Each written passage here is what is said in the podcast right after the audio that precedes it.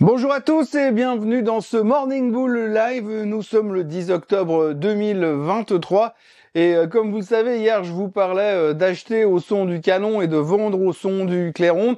Alors en général, on dit que quand euh, les marchés sont victimes de ce qui se passe dans le monde, type guerre, assassinat et tutti quanti, on a souvent un violent, une violente correction au début. Ça c'est ce qu'on appelle le son du canon et donc on peut acheter pour profiter du rebond puisqu'on sait que historiquement parlant, quand vous prenez depuis 1940, à chaque fois qu'il y a eu des conflits armés, des guerres, des assassinats, euh, des euh, quoi d'autre, euh, des guerres mondiales quasiment ou même des attentats terroristes, eh bien on a un mouvement baissier c'est le son du canon. Et ensuite, on a la, hausse qui repart derrière, puisque l'un dans l'autre, si on regarde sur le long terme, eh bien, les marchés s'en foutent totalement qu'il y ait des guerres ou pas. Eh bien, hier, on a encore passé un step plus loin dans la réflexion du marché, puisque du coup, eh bien, on n'a même pas eu le temps de baisser, puisqu'on est quasiment directement parti à la hausse, et pas forcément à cause de la guerre, pas forcément à cause de l'effet guerre, mais juste parce qu'on on a mis ça de côté et on s'est préoccupé d'autre chose, la non-hausse des taux. Et ça, c'est vachement plus important.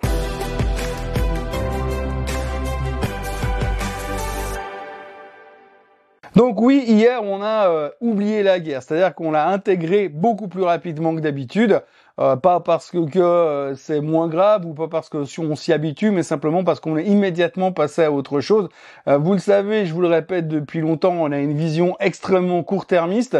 Donc on prend les news, on les digère, on les recrache et puis on passe à l'étape suivante. C'est exactement ce qui s'est passé hier. Hier matin, on est arrivé avec l'histoire de la guerre entre la Hamas et Israël, les déclarations de guerre, les menaces, les, les menaces d'assassinat, etc., etc le stress était quand même relativement élevé, l'inquiétude est relativement élevée, et puis tout d'un coup, eh bien, on a gentiment tourné la veste. On a tourné la veste parce que finalement, il y a un monsieur qui s'est pointé qui s'appelle Philip Jefferson, qui est le vice-chairman de la Fed, et qui est venu nous dire tout simplement que selon lui, avec une belle phrase alambiquée que je vais pas vous répéter parce que j'ai lu quatre fois et j'arrive même pas à m'en souvenir, mais en gros, il a dit que par rapport à ce que la Fed avait déjà fait depuis deux ans et par rapport à là où se trouvaient les taux aujourd'hui, eh bien, il se pourrait que la Fed ait la possibilité de progresser gentiment pour la suite, mais qu'ils n'avaient pas forcément l'extrême nécessité de monter les taux immédiatement.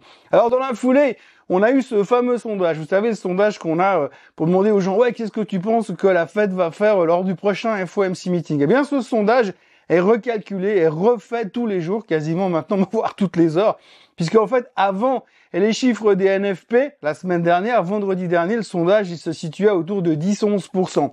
Ensuite, quand les NFP ont été publiés, NFP qui était nettement plus fort que prévu, eh bien, vous avez le sondage qui a littéralement explosé. 43% des sondés pensaient euh, qu'ils allaient euh, monter les taux au mois d'octobre. Novembre. Octobre-novembre, puisque le meeting de la fête, c'est le 31 octobre et le 1er novembre. Alors je sais jamais comment dire, octobre ou novembre. Bref, lors du prochain FOMC meeting.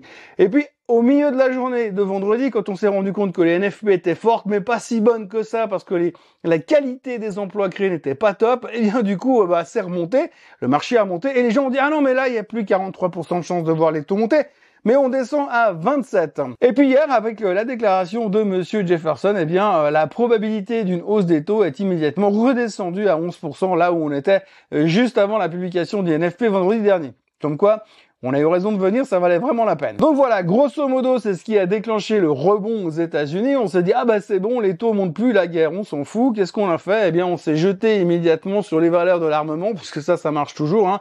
On a des Lockheed qui ont pris 9%, on a des Northrop Grumman qui ont pris 12%. Forcément, tant qu'il y a du business à faire, il faut pas se gêner. Et puis dans l'autre sens, eh bien, on a tabassé les compagnies aériennes parce que forcément, plus personne va prendre l'avion.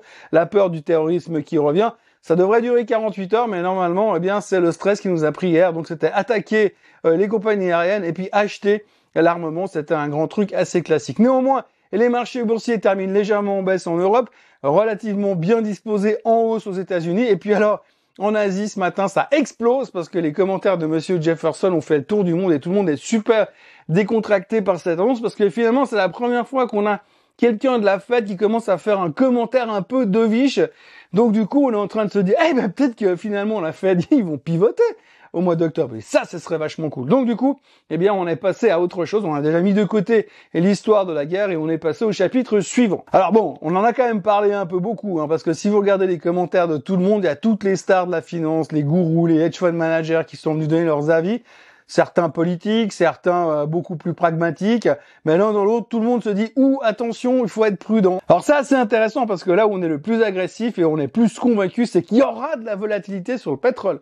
Les mecs sont venus nous dire hier, attention, hein, Bon, on sait pas où ça va aller, ni trop comment ça va aller, ni comment ça va se terminer, mais en tout cas, attention, il y aura de la volatilité sur le pétrole. Et puis attention, parce que s'il y a une contagion dans le reste du Moyen-Orient, il se pourrait que le baril monte. Alors les mecs sont quand même venus nous dire, oh, vous savez, euh, si jamais ça dégénère euh, en Arabie Saoudite et en Iran, ben ce sera pas bon pour, sera pas bon pour nous parce que le pétrole il va monter. Sans blague. Alors on est venu nous expliquer que l'eau ça mouillait hier, hein, grosso modo, et puis que si on se renversait un café brûlant sur les genoux, ça pouvait faire mal également.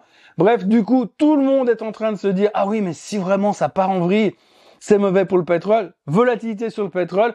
Le pétrole a pris donc 4% hier, il était à 86 dollars. Ce matin, vous lisez les journaux, c'est marqué ouh Attention, prise de profit sur le baril, il est passé de 86 dollars à 85,97. Hein. 3 cents de correction. Là, on sent que les gens ils sont super prudents. Ça va en train de changer. Bref, tout ça pour dire que pour l'instant, on craint la volatilité, on craint la contagion, et c'est les choses qui nous préoccupent le plus. Mais là, au milieu de tout ça, vous avez quand même une espèce de bullish attitude qui reste quand même extrêmement présente et euh, la plus euh, flagrante, c'est Monsieur Tom Lee qui a déclaré plus ou moins que c'était la guerre, c'était horrible, la guerre, c'était pas bien, que c'était triste qu'il y ait des gens qui souffrent de tout ça, mais que néanmoins, si les taux commençaient à baisser, ce serait positif pour le marché et qu'il fallait acheter. Bon, lui, il est méga bullish de chez méga bullish depuis toujours. Donc là, il a pris l'occasion de venir dire c'est moche, mais faut acheter quand même. Comme quoi, on ne perd pas le nord à Wall Street parce que, eh, si les taux baissent, ça va être trop facile pour les marchés actions. Donc voilà, hier, les marchés sont remontés parce que finalement, on est passé à autre chose. Déjà, L'Europe a quand même baissé un petit peu, mais vu les futurs ce matin, ça devrait continuer à progresser parce qu'on est plutôt rassuré. On a vraiment mis la problématique de la guerre de côté, à moins que ça dégénère. Donc ça, c'est classé. Et puis on peut revenir se concentrer sur le reste. Alors le reste, ça sera en l'occurrence, par exemple, euh, tous les banquiers centraux qui vont parler aujourd'hui. Alors aujourd'hui, il y aura Bostich, il y aura Waller, il y aura Kashkari, et il y aura Madame Lagarde. Madame Lagarde, tout le monde s'en fout parce qu'elle parle tous les jours, c'est pas très important, mais pour les autres banquiers centraux, après les, déclarations de Jefferson, le vice-chairman de la Fed hier, eh bien, on va les attendre attentivement, en si eux aussi, ils tournent de viche. Alors là, c'est bon, euh, au mois d'octobre, ça se trouve, ils vont même baisser les taux. Bref, donc du coup, on peut être encore euh, avoir un coup de boost de ce côté-là. Donc il faudra surveiller ces banquiers centraux aujourd'hui. À côté de ça, aujourd'hui et demain, il y a aussi l'Amazon Prime Day qui commence. Donc euh, des discounts sur tous les produits Amazon. Non, je ne suis pas sponsorisé par Amazon, mais il y aura des discounts un peu partout. Et pour nous, au niveau de la finance, ce qui sera intéressant à observer, bah, si les gens, s'ils continuent à dépenser comme des fous pour acheter tout et n'importe quoi, surtout n'importe quoi, eh bien ça voudra dire qu'il y a encore du pognon dans les caisses et puis qu'il y a encore euh, de l'espoir que le consommateur ne soit pas complètement mort. Parce que ça, je rappelle que c'est un truc qu'on regarde pas trop, mais si jamais on se rend compte que le consommateur il est en train de partir en vrille également, ce sera pas très bon pour l'économie américaine en général, puisque je rappelle encore une fois que le moteur de la croissance aux États-Unis, c'est le consommateur. Et puis, puisque tout va bien euh, dans ce monde merveilleux, euh, j'aimerais quand même signaler un graphique, c'est celui-là. Alors celui-ci, il est absolument magique. Hein. Alors ça fait beaucoup de graphiques, on dirait un électrocardiogramme de quelqu'un qui est assez stressé, mais quand vous regardez un petit peu, eh bien c'est le nombre de personnes aujourd'hui aux États-Unis qui ont deux jobs à plein temps pour réussir à boucler les fins de mois. Donc deux jobs à plein temps, ça fait 16 heures par jour pour ceux qui ne savent pas calculer. C'est donc juste complètement énorme, mais aujourd'hui, il y a 447 000 Américains. Alors vous me direz oui, mais ça fait que 447 000 Américains sur 360 millions d'habitants. Mais l'un dans l'autre, ça fait quand même près d'un demi-million de personnes qui ne peuvent pas survivre aux États-Unis sans avoir deux jobs. Alors hier, Joe Biden est à la télé pour dire oui, grâce à moi, on a créé plein d'emplois, c'est génial. Mais il y a des gens qui ont pris deux de ces emplois parce qu'ils peuvent pas boucler les fins de mois quand même, juste pour dire que ça ne va pas toujours aussi bien que ce qu'on peut euh, forcément euh, nous vendre dans les marchés. Voilà ce que l'on pouvait dire aujourd'hui. Donc on est dans un marché qui visiblement a trouvé le moyen de rebondir. Combien de temps est-ce que ça va durer? C'est difficile à dire. Techniquement, on peut remonter jusqu'à la moyenne mobile des 50 jours sur le S&P 500. Et puis après, eh bien, ça dépendra de la suite des événements parce qu'à partir de demain, on va parler du PPI puisqu'il y aura le PPI qui sera publié.